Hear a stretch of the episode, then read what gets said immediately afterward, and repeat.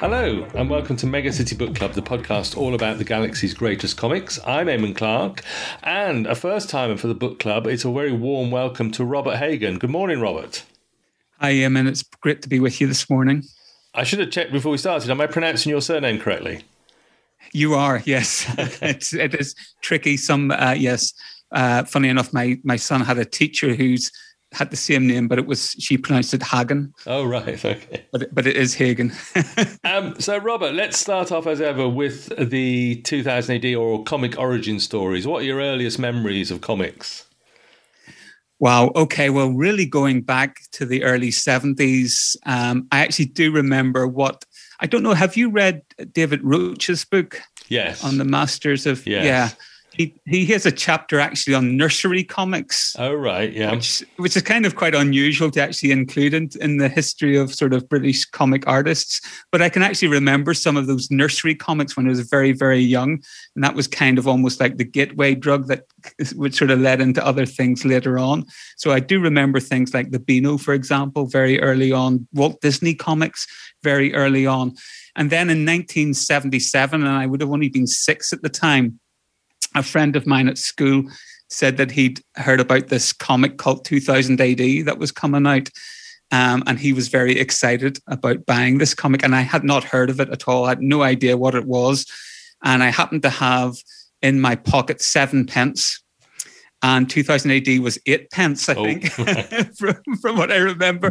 And I had seven pence. And I asked my dad if he would uh, lend me one pence and back in those days, or one penny, I should say, in 1977, one penny may not sound a lot, but actually it was quite a lot. Uh, and, and my dad was the sort of person who just didn't give you money unless it was, well, you have to wait till your pocket money day, that sort of thing. But he actually did give me the penny on that occasion. And so I did buy the first copy of 2000 AD. And um, of course, at the time, being six years of age, we were both, my, my friend and I, both very attracted to the space spinner and uh, ripped the, the, the space spinner totally off the cover. you know, uh, uh, all comic book fans will be shrieking in horror. Yeah. you know, the, the, the, cover was gone straight away. Uh, no concept of the fact that if I just keep this neat in 30 years' time, I'll be able to sell it for stacks of money, you know. So just ripped the cover and uh, and, and definitely uh, enjoyed the comic.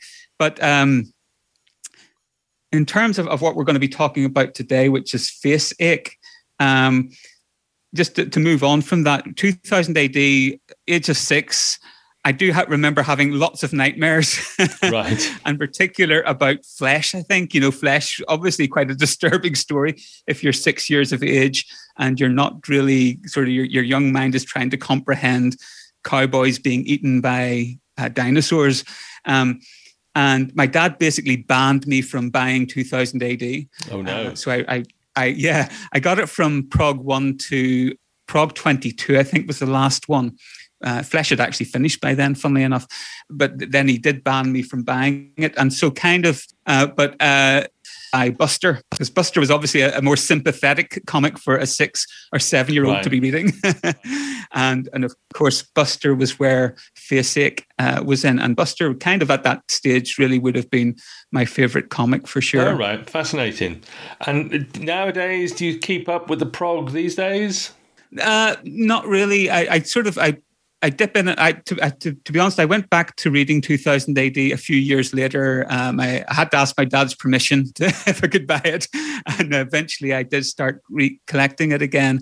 Um, but I stopped in the late 80s, and I would occasionally now buy things like some of the, the graphic novels or the collections, you know, of stories. Uh, I have the Cursed Earth. Uh, the, the, sort of the uncensored version, for example, you know, that's one of the things that, that I've got. Um, so I, I, sort of, I, I, certainly dip in and out. I've been listening to many of the stories that, uh, that you and your guests have talked about on, on your podcast. And I've mentioned to you as well, um, Space Spinner 2000. I've been following that. Uh, they've actually now exceeded beyond right. where I stopped. so it's quite hard to, to keep up with some of the stories which I've which I've never actually read, you know but certainly I, uh, I, uh, always had an interest in 2000 AD. Just keep, you know, as I say, keep an eye out, buy the odd collection. Um, and most of the comics I now read are tend to be the American comics. To be honest, it's just I suppose because unfortunately we don't have a lot of British comics now, really. Sure. Okay, well, let's talk about a classic British comic, which you've mentioned already, because uh, we both have probably, I guess, a hardback edition from the Treasury of British Comics in 2017 of Face Faceache, Volume 1, the first 100 scrunges yes. by Ken Reid, couple of strips written by Ian Mannell. Uh, from the pages of Jet originally, and then Buster and Jet from the years this volume covers 1971 to 73. Introductions mm. by Alan Moore, which we'll mention later, and by Ken Reid's son, Anthony J. Reid. So, Robert, first of all, why have you chosen Faceache for the book club? Well, yeah, as I say, uh, um, it, I suppose it brought back some childhood memories in terms of having picked up Buster from around 1977 onwards Faceache was still very much one of the, the top strips in the comic at the time. My favorite probably would have been The Leopard from Lime Street or uh, or something like Ivor Lott and Tony Broke. Actually, I really liked that story, even though it's a very simple story about, uh, you know, you, you could write that on the back of a postage stamp about the, conceit, the, the concept there of uh, the rich boy living next door to the poor boy. Actually, quite an unrealistic prospect, really, in terms of a housing situation. But actually, it you know it, it worked very effectively. But certainly, Faceache would have been one of the, the my my favorite stories, or, or, one of the better stories.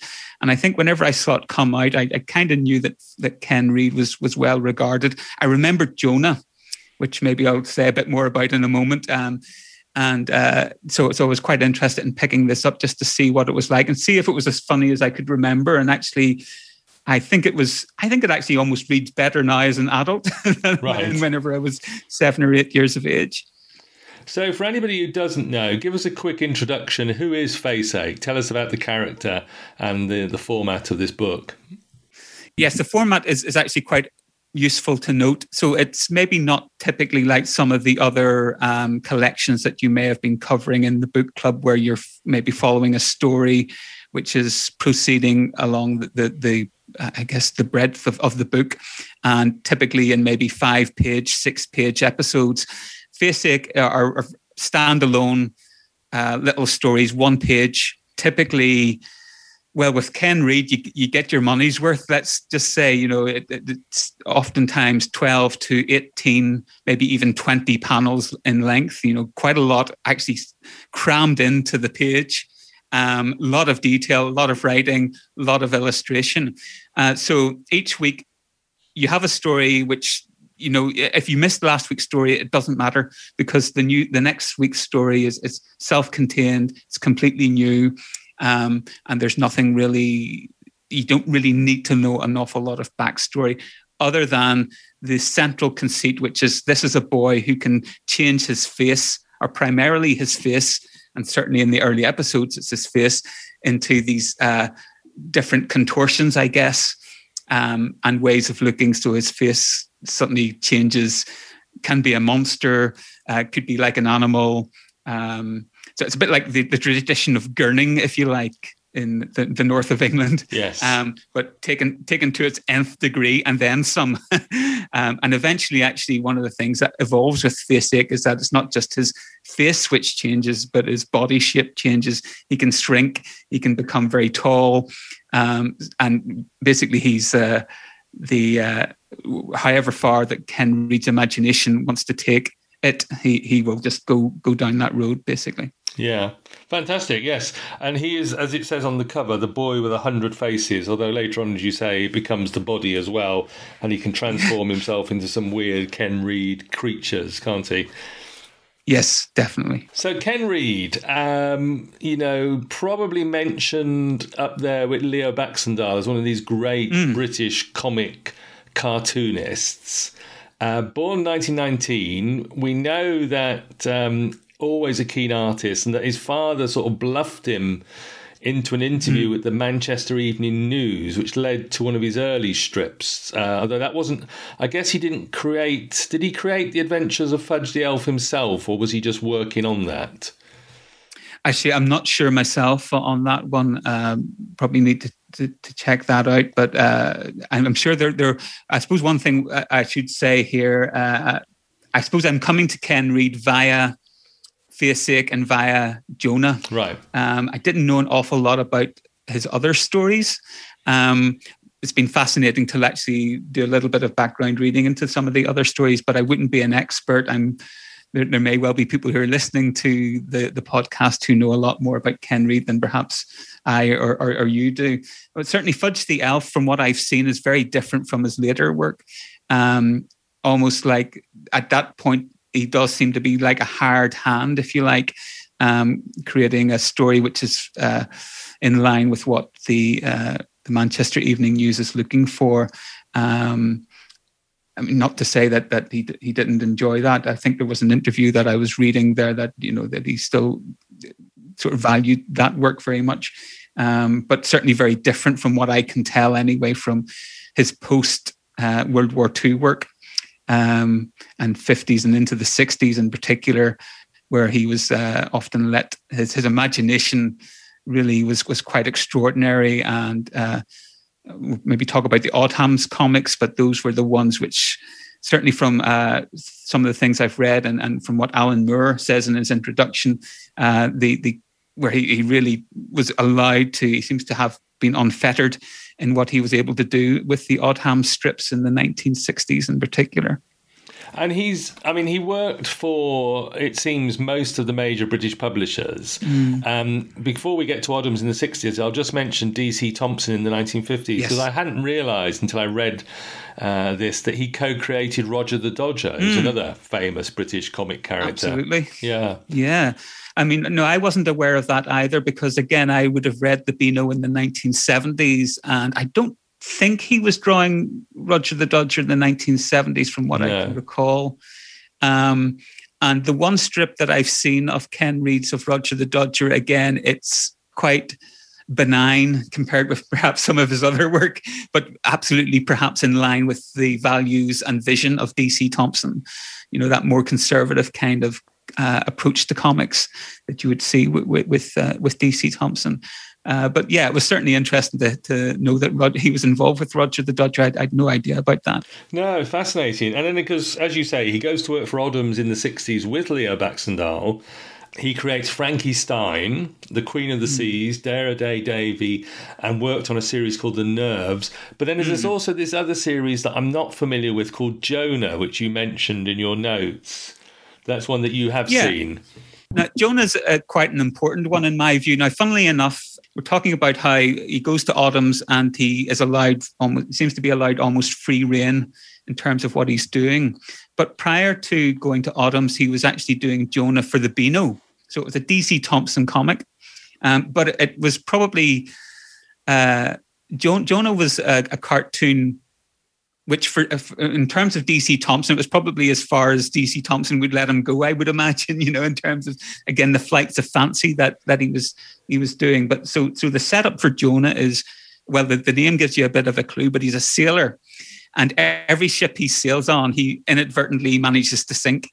Um, which sounds like a conceit which you probably get tired of after about three or four episodes but because Reid's writing is so extraordinary and his characterization is so strange and vivid, um, he manages to keep this conceit going for years, you know, with basically the same thing happening time and again. And actually, it's a really entertaining read if you've never actually read Jonah. Uh, and one of the things, it's interesting now to see that that Ken Reid's work is being um, collected. Uh, and, and, one of the things that I'd probably quite like to do following on from this podcast is actually pick up the uh, Kazoop. Is that right? The Kazoop collection with um, Dare a Day Davy and, and the nerves in it, for example. Yes. So this is the power pack of Ken Reid, of which there have been yes. two volumes published so far. That's right. By a chap called Imantas Povilaika. Apologies for pronouncing your name wrong. Uh, as you say, he's from the Kazoop blog. So there's two volumes of that, which is from the Odhams work, I believe. Yes, that's right. And a very keen, uh, the, the nerves in particular sounds uh, like a I know that that it was a sort of a response to the the numbskulls, and I know that uh, as you mentioned that uh, Ken Reid didn't create it, but I've seen some of the work on that, and it looks extraordinary. Right. Again, some of his most extraordinary work, I think, and his most original work, and where he was allowed to pretty much do what he wanted. Um, looks quite interesting. But to come back just briefly to Jonah, now Jonah, obviously, I was too young to remember Jonah in the '60s but I first came across Jonah in a comic book called Buddy, which was a DC Thomson comic, which was probably around 1979, 1980.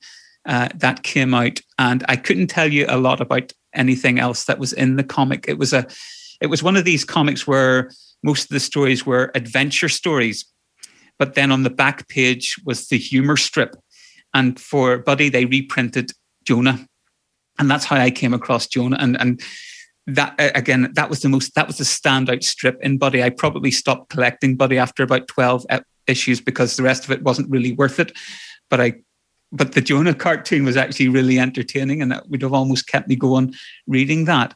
Um, and it, one of the things which I think is a shame with all these collections that are being made is, and I don't know how this works. Maybe you have more insight into it, Eamon.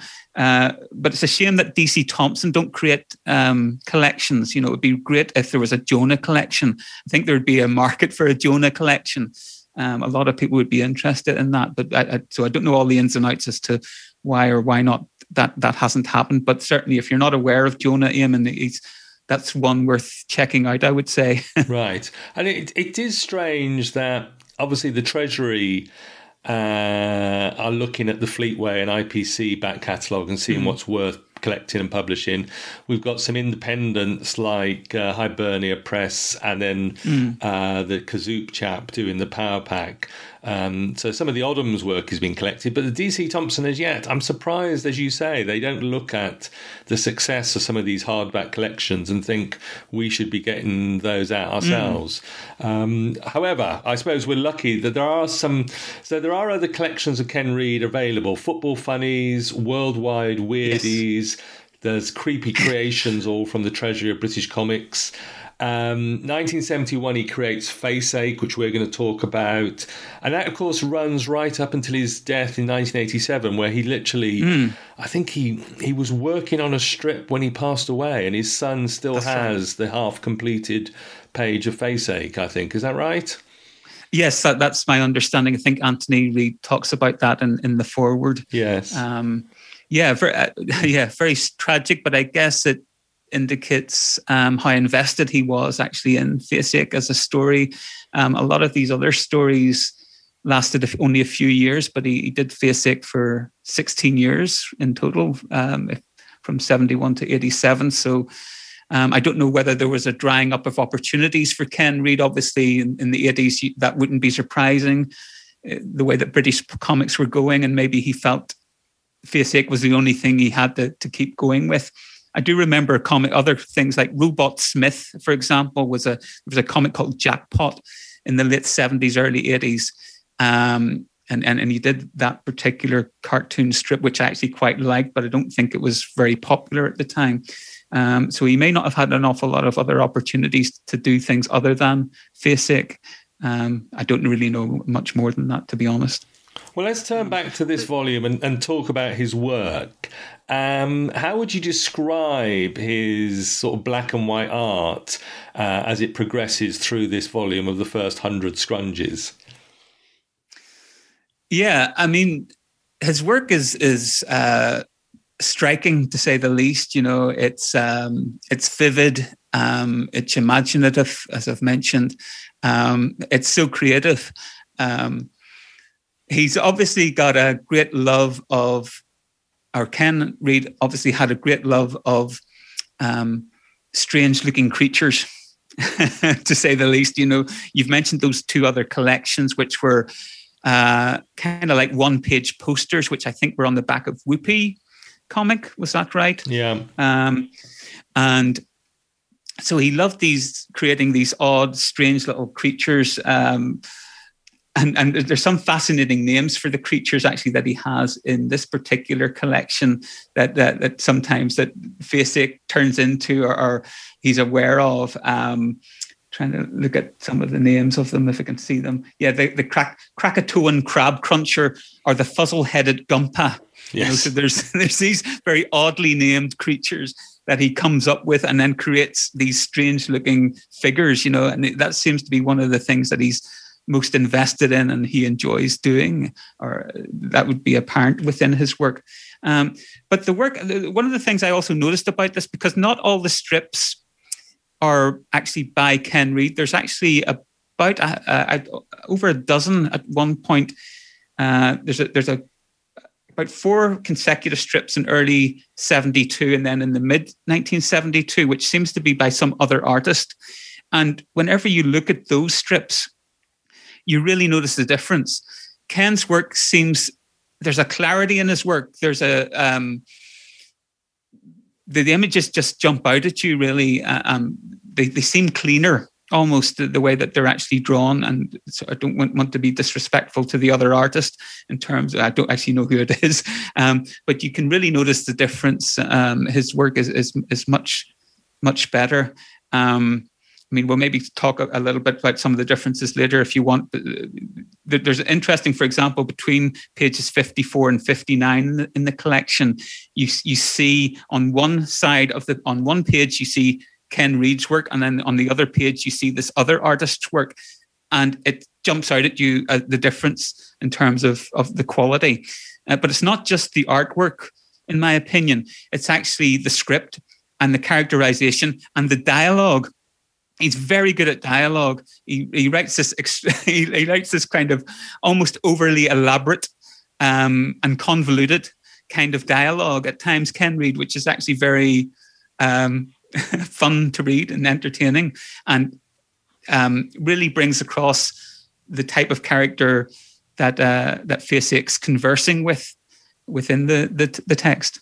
Right. I mean, yes, and I noticed in your notes talking about his writing, um, that you'd mentioned some certain classic British comic tropes to do with class and to do with yes. sort of like the relationship with his father, but also the relationship with, I guess, school teachers and adults in authority. yeah. these things yes. crop up time and again, don't they? Definitely. Uh, I, mean, one of the interesting things about the very first episode of Faceache, for example, he's introduced, and there are a lot of, um, if, if you're actually just reading the dialogue, there's a lot of apostrophes being used, you know, which is quite common in terms of, uh, you know, he doesn't say and, he says an. He's, he's born with a bendable bonce, you know, so he uses WIV instead of WITH um, in terms of just indicating this is um, I'm from you know I'm sort of working class lad from the streets sort of uh, situation is maybe being presented here, and then that's contrasted in the first story with this guy called the Colonel.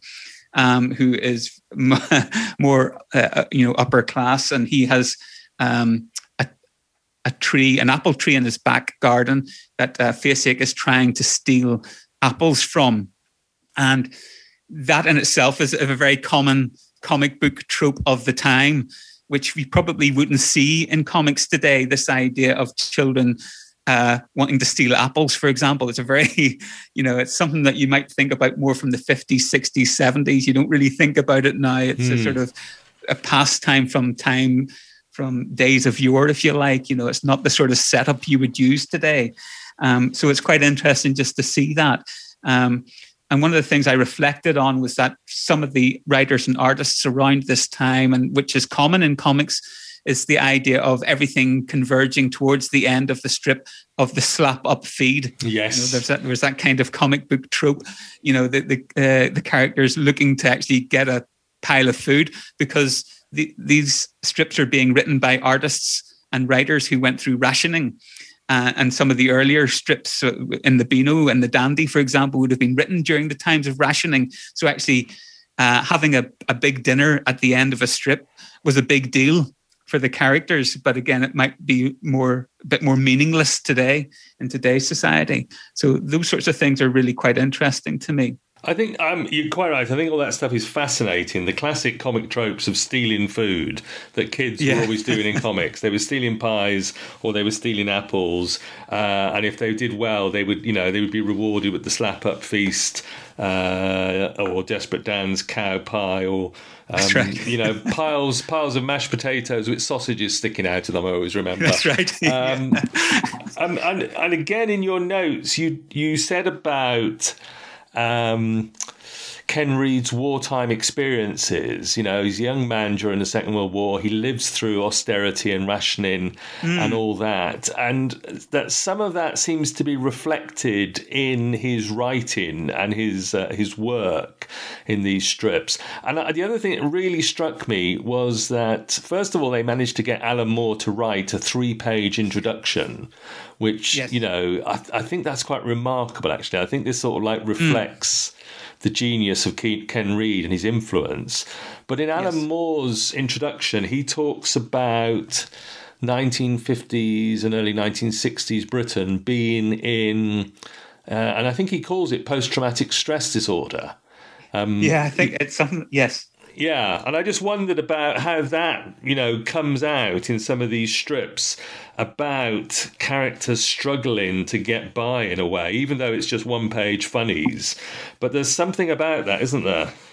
Yes, uh, yes, it's about creating fun for yourself and creating um, time to to do things. You know, there's that sort of sense of uh, there aren't many distractions. Which again, if you if you're looking at comics that again, things in the Beano. Um, another artist who I really admire and, and like the work of, who's very conservative in some respects, but is very, um, again, very creative and, and imaginative, like Ken Reid is Dudley D. Watkins, for example. Yeah. If you look at some of his work in the likes of Oor Wullie and, and even Lord Snooty and, and, and stories like that, you can see um, the same kinds of things going on. Uh, Oor Wullie's classic thing is that he's what does Oor Wullie have? Well, he has a bucket, you know, that, that, he sits on. That's it. Otherwise, he has to create fun for himself with his mates, Fat Bob and Soapy, you know. So the, that's kind of the world that that they're ensconced within. But the other thing that's interesting in Alan Moore's introduction is he talks. He actually compares Ken Reid uh, a little to Spike Milligan, and I think actually that's a really interesting uh, comparison and, and quite a valid one, actually, because I think Spike Milligan's, I mean, famously, Spike Milligan had to write one episode of The Goon Show every week, and it kind of led to a mental breakdown and, and perhaps also um, on the on the back of of having served in the war as well. I'm sure that probably fed into all that.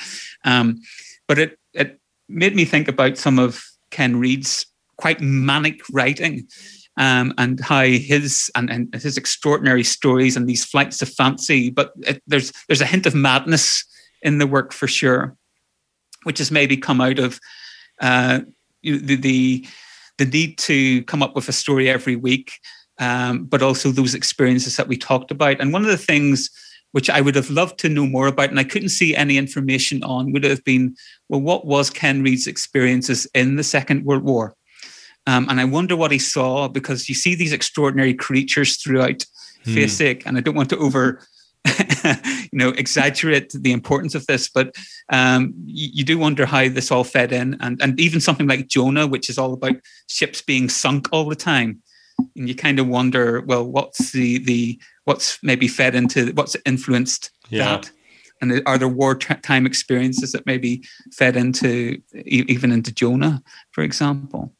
And, um, and again, you mentioned that um, from interviews that he liked to sneak some right, some slightly disturbing, subversive images into his comic strips, didn't he? Yeah, there, there was one thing which was mentioned. I, I, was trying to find the reference again this morning, but I did read it last night. I, I couldn't actually find the, the, the reference, but he in the nerves again, this is the this comic strip which he seems to have been that seems to be his apotheosis, if you like, you know, in terms of what he was able to do.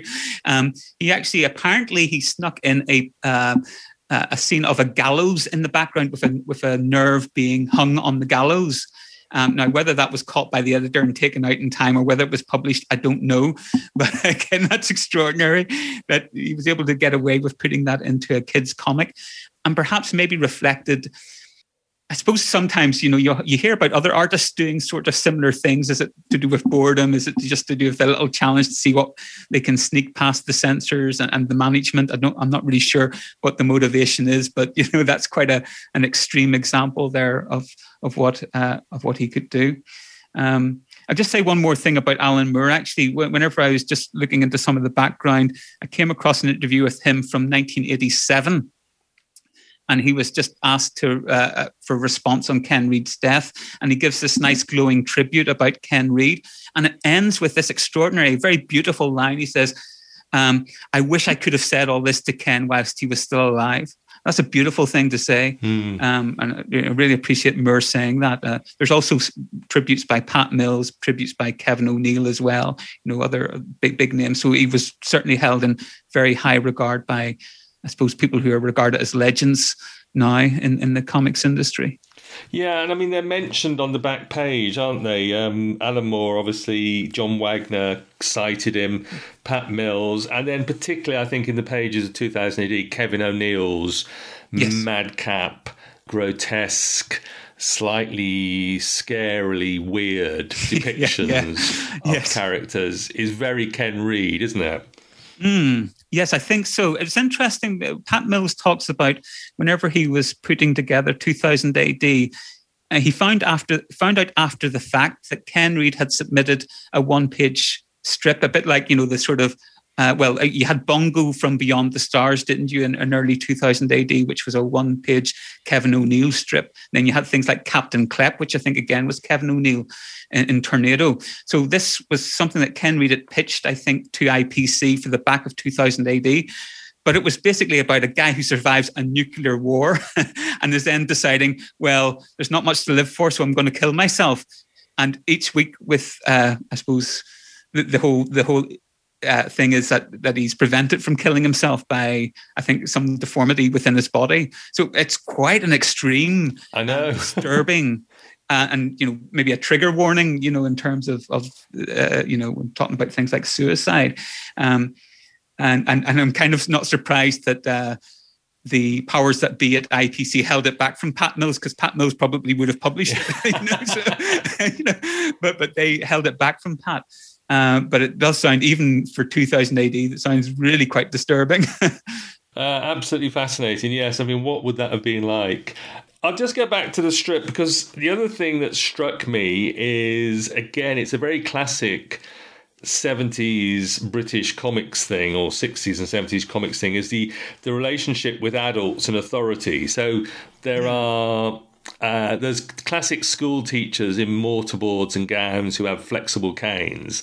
There's upper class toffs with their umbrellas. There's park keepers, which for some reason park keepers yes. were obviously the the menace of for kids in those days. And then of course there's Faceache's father who has. Mm. Um, or f- there are fathers who have slippers in this book, and by yes. by slipper I mean it's the slipper they whack you with, isn't it? Yes, absolutely. So we, we've got this very common comic book trope. Again, you, you, you if you were a kid in the 70s, it would just uh, would be like water off a duck's back.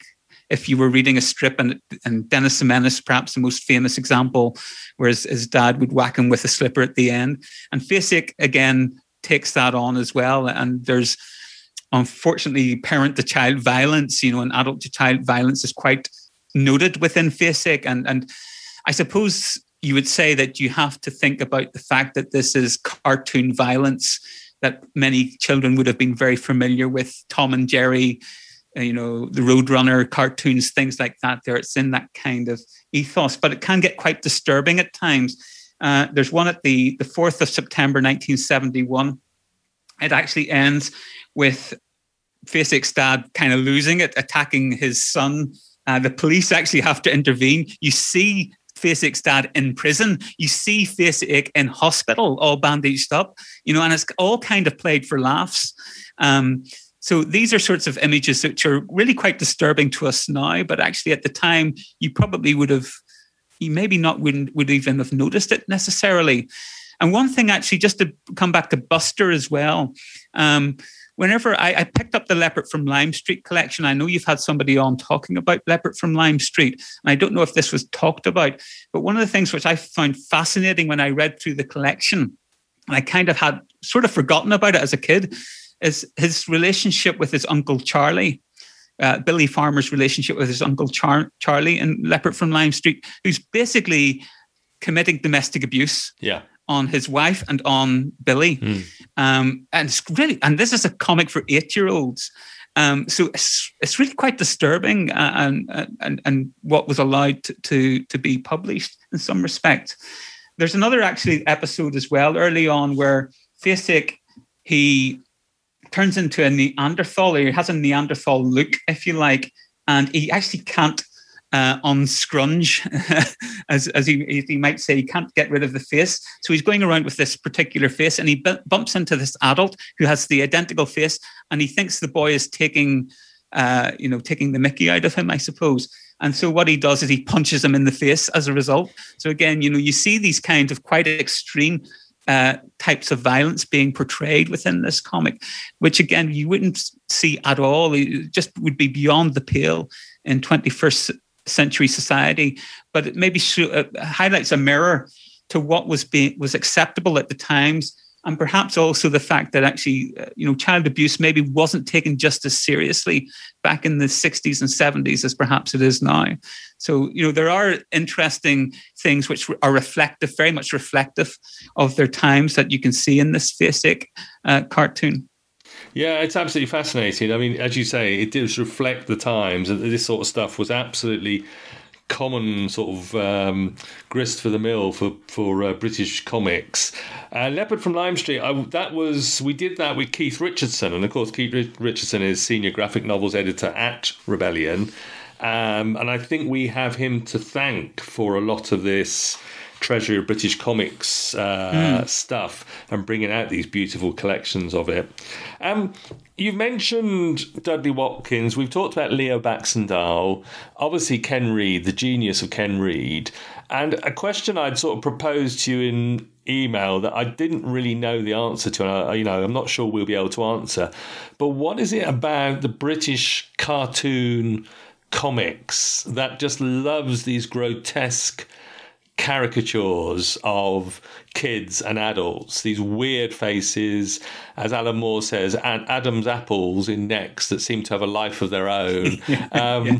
sweating, you know, sweat coming off faces, and little puffs of steam coming off the slap at meal at the end. It's something peculiarly British, it seems to me. Yeah, there's a, there's a very visual exaggeration. I know you mentioned in your email about think, uh, characters like Hogarth, for example. You know, going back to the what the 18th century, I think yes. was, that, was that Hogarth. You know, uh, and so there, there's that great tradition of caricature, which has always been apparent within British comics, and I suppose caricature back then would have been reflective of ex- very much exaggerating characteristics in political figures. Um, and in a way that's maybe not what's happening with with Faceache or, or with with British comics, but they're exaggerating maybe social types.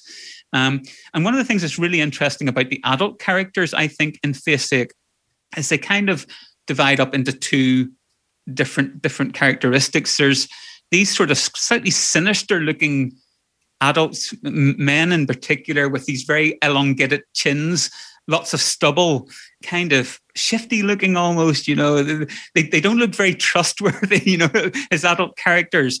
Um, and certainly these sorts of these thinner adult characters who, who sort of uh, look quite scary almost. Uh, and people you think uh, are, are, going to do a child harm, and maybe perhaps this is like a child's eyes view of what an adult looks like, perhaps, especially in a world where you are getting physically hit, you know, by, by adults. And and then there's the the, the softer uh, sort of rotund adults who have the uh, you know the softer chin line but but the the rounder face uh, those are maybe slightly more sympathetically drawn although Faceache's dad's one of those has the rotund face but he's still quite nasty at times you know.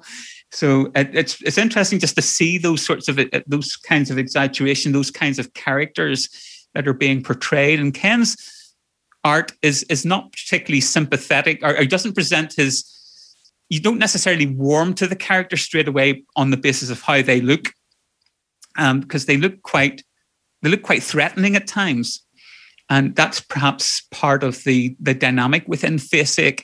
Faceache is a very there's, there's some quite tough moments in Faceache.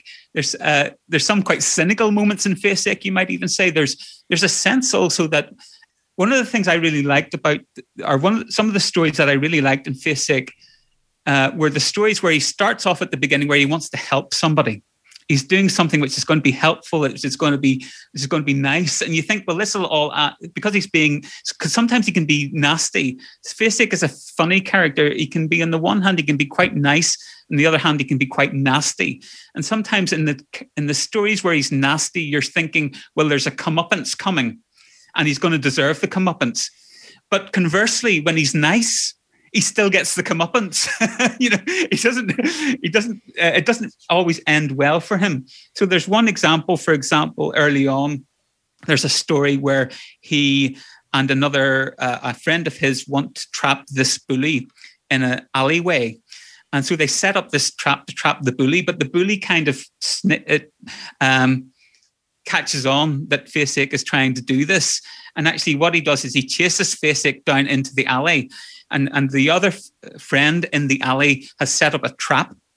But because Faceache goes down the alley instead of the uh, the the bully who he's trying to frighten, uh, gets trapped in the trap and he actually gets flung into a bell tower where he ends up in the middle of a clock. And not only does he have this indignity of crashing through this uh, clock window face and ending up in the bell. But the bell then starts to ring because it's 12 o'clock. So he, you know, he's getting his, his head bashed uh, 12 times. And you think, well, why did he deserve that? He's trying to stop this bully.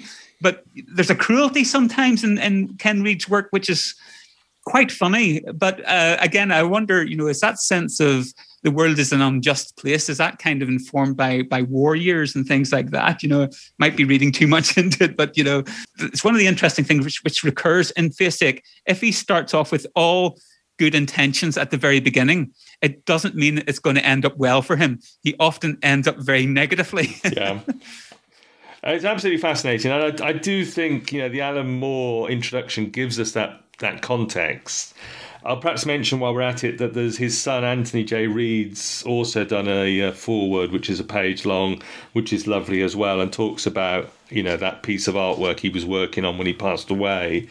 Um, but yeah, I think you're quite right. The sort of there's a certain uh, there's a certain cruelty, there's a certain grotesque nature to it, and of course he's famous for doing these creepy creations and worldwide weirdies, which are in some senses funny and then in other senses quite disturbing and you know scary in a way and is that you know we, we've talked about kevin o'neill because that produces the same sort of thing um, yeah. so you know there are elements of Faceache that you look at and you think yeah that's quite cruel that's quite nasty mm. and scary in a way although you know some of it is just hilarious stuff as well so i yes. you know he just has this talent for putting this grotesque stuff on these individual pages, uh, and it's just amazing throughout. So yeah, it's a, it's remarkable stuff. I notice it does advertise creepy creations in the back of the book. Yeah. Um, with a typical demented looking Ken Reid monster. Um, absolutely fantastic. So, Buster as a comic, um, I'm not terribly familiar with it, but of course it's extremely well remembered um, for some of these strips that were in it. Do you remember any of the other sort of uh, favourites from that time? Yeah, I mean, as I mentioned earlier, Ivor Lott and Tony Broke, which would have been one of my favourites. Uh, Chalky was was a, I think was a, was a very well liked story. This was a boy who drew um, images on a wall and then they came to life. The images came to life. Um, there was gums which was a takeoff of jaws. Um, uh, trying to remember. There, interestingly one of the things i was re- reflecting on because before I knew that Faceache came originally from Jet comic, I kind of thought he might have come from Monster Fun, which was another comic which was amalgamated into Buster in the mid 70s.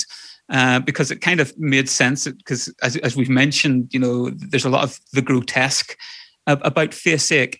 Uh, but one of the strips in um, Monster Fun was something called Martha's Monster Makeup, which again was a Ken Reid strip. Um, and it was a female character.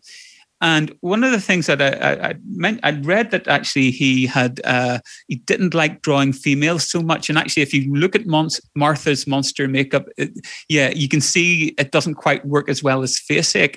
And what was interesting was that when Martha's, whenever Monster Fun merged with Buster, Faceache was initially dropped and Martha's monster makeup was came in with Monster Fun, but they kind of shifted that very quickly, and, and Faceache was brought back. Um, and I think it's because, again, perhaps there, there was they could do more cruel things maybe with Faceache than they could with Martha. Perhaps there was one of the interesting things about Buster and and also comics like Whoopee, Whizzer and Chips, the, the Beano and the Dandy. Uh, these are comics which are aimed at boys and girls, but the vast majority of characters in these comics are boys. It's very rare to see, or comparatively rare to see, uh, girls being the the the uh, you know the featured character like Minnie the Minx would be maybe an exception. In Buster at my time, it was disappearing tricks. That was the only female character I can remember being the main character. It tended to be boys who were portrayed, and again, perhaps that's uh, uh, reflects the, the times um, and maybe not terribly well reflecting the times as well. And I just while we're talking about Buster, I noticed that the Treasury, of course, did a Cor and Buster mm. humour special um, 2019, which has Faceache on the cover and inside, and I think on the back. That's probably a Ken Reid, one of his creepy creations on the back cover by looks of it. Um, yes, it does look like it. it does, doesn't it? Yeah. Fantastic stuff. So there are other collections we've mentioned. Uh, there is a Creepy Creations, there is a Football Funnies, and a Worldwide Weirdies. I think there's a Football Funnies collection. Just come out. Just come out. Yes, literally just come out. Have you got any of the other collections of his work yet? No, um, I am quite interested in the Football Funnies one. I think I probably will try and pick that up. Um, I, as I mentioned to you earlier, I might even go and try to get the uh, one of the Gazoops uh, collections. Uh, the uh, I, am quite interested in reading the Nerves. it sounds quite interesting. So. Uh, Robert, let me turn you back to the artwork and let's talk about original artwork because there are a few pages of Ken Reid that I found on Comic Art Fans. Hmm. Interestingly, mm um, I think a couple of them are owned by Julius Howe, who's a guest on this podcast from time to time. Okay. And in fact, he's got a Ken Reid piece up for sale on eBay at the moment, um, which looks like uh, it was either an unused creepy creation or possibly, I think it might have been created for a series of Topps cards or something like that, one of those collecting card games. Okay. Um, but if there was artwork from this volume, the first hundred scrunges, what would be your Grail page and why? Yes, uh, yeah, thank, thank you for that. Um, I mean, there was a there's a sort of a run. I'll just briefly mention a runner up because I think it's such a good story. There, there's a great one on page 56, which is a, um, it's a nice sort of slightly satirical piece, I think, about uh, modern art.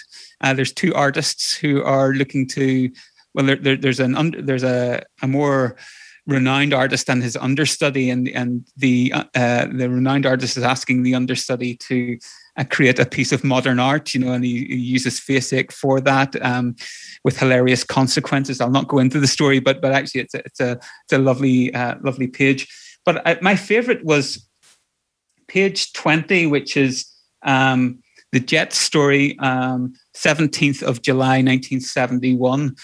Um, and I just thought it was a almost perfect piece of storytelling here, and I really like this particular story. And the setup is is that Faceache has a pair of glasses, so it, it, it shows the mischievous side of, of Faceache here. It's not one of the ones where he's uh, trying to be good necessarily. He's he's being he's being mischievous. He uh, has a pair of glasses without lenses in them, but he manages to persuade this young lad, this other lad, Timothy to put on the glasses. And he says, if you put these glasses on, you're going to see the fourth dimension. You know, you're going to see all these strange creatures. And of course, he then mutates into some of his into his scrunges, if you like, um, and and weird looking creatures to impress him and to make him think he's seeing something from another dimension. So he's going to get some money out of him because he's going to sell him the glasses. But what was also happening simultaneously, and again, highlights Reid's great imagination and warped imagination is that there's a hybrid between a gorilla and uh, a rhinoceros in a local zoo. Of course, there is that has escaped. yeah, you know, it's a hy- hybrid between a rhinoceros and a gorilla. As actually, you can see him punching through the wall, and he attacks Faceache, but the boy with the glasses is thinking he's just seeing this fourth dimension. He's not seeing real life. So he's really fascinated, saying, "God, Faceache, this is really working. I can see this this alien attacking this this other creature." And Faceache is trying to get him to, you know, no, get get me some help. Um, and one of the things that I love about the story is that it ends with the boy still with the glasses on, talking about how effective the glasses are, whilst we see Faceache is completely um, beaten up in the corner. Um, and so it's a perfect encapsulation of some of the common themes within Faceache that it's it's mischievous, it's it's inventive, it's imaginative, it's got warped storytelling, um, and it has a cruel ending, if you like, um, where not only is Faceache uh, beaten up, but actually this other child is, is somewhat deluded as, as well. It, so it is quite cruel, but but really uh, nice storytelling. Fantastic. So I will post the images of pages uh, 56 and page 20 when this episode comes out at the end of August. Um, and we will grant you those as your virtual Grail pages in the uh, the art gallery of Mega City Book Club. Um, I'm gonna, I mean, I'll say thank you to Keith for putting page numbers in because I'm going to turn you to page 108, dated the 17th of March 1973. And this is a story where Faceache does a full body scrunge. He wants yes. to collect money that's been dropped down drains. So he turns himself yeah. into a nocturnal grid wriggler. this sort of like snake like creature, and then gets unfortunately gets hooked up or caught up in a bank robbery that's going on. And as a policeman, you mentioned adults with their protruding chins. The policeman's chin would give Dredd a run for its money, wouldn't it? Uh, yeah. And it sort of has a good outcome for Faceache, but he does go through, literally go through the ringer in a way uh, in the process. So I'm going to pick that page um, from one of the later, the Buster and Jet ones. Um, and as I say, I'll post all these images. They're just, it is a book of just the most enormous fun um, mm. to, to go back to.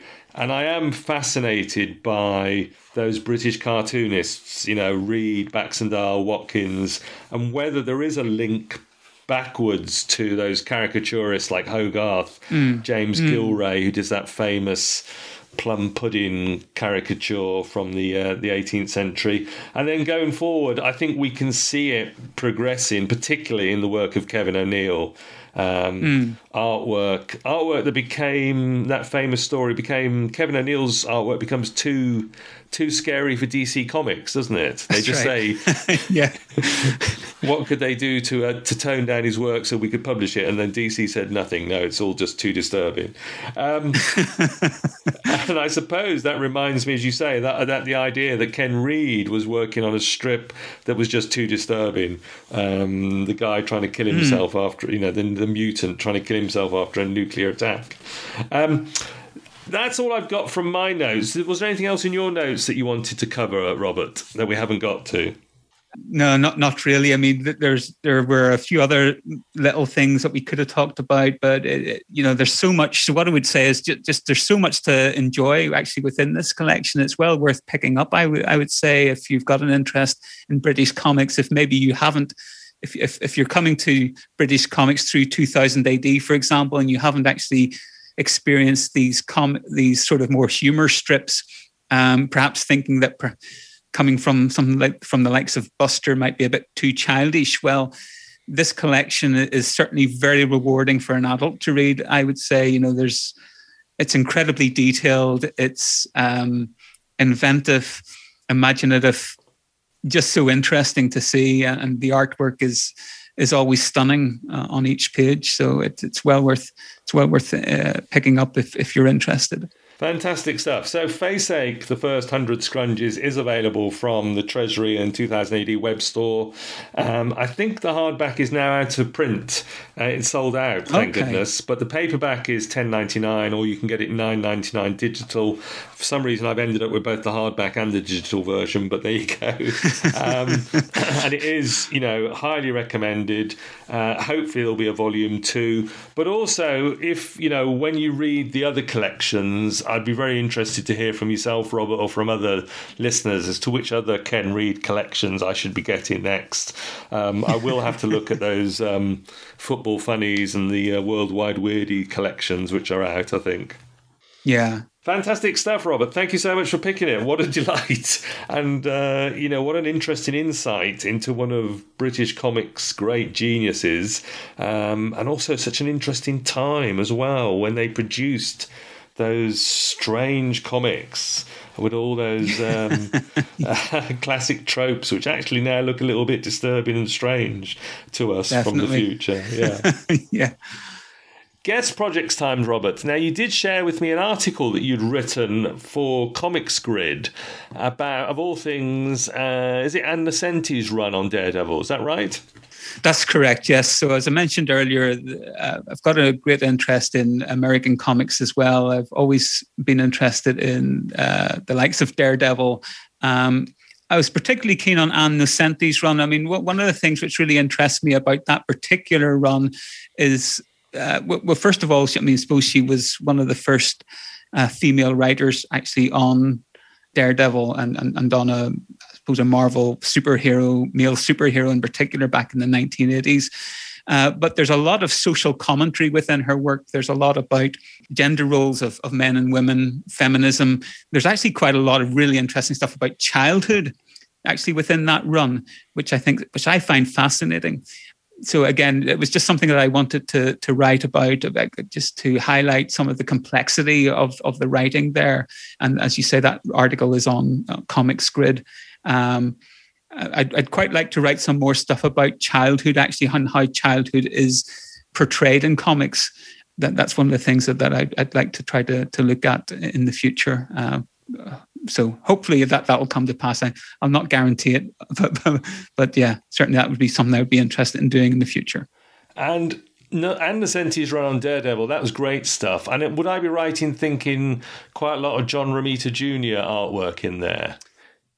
Correct. Yeah, yeah. absolutely. The, that was one of the foremost art, artists on her run for sure.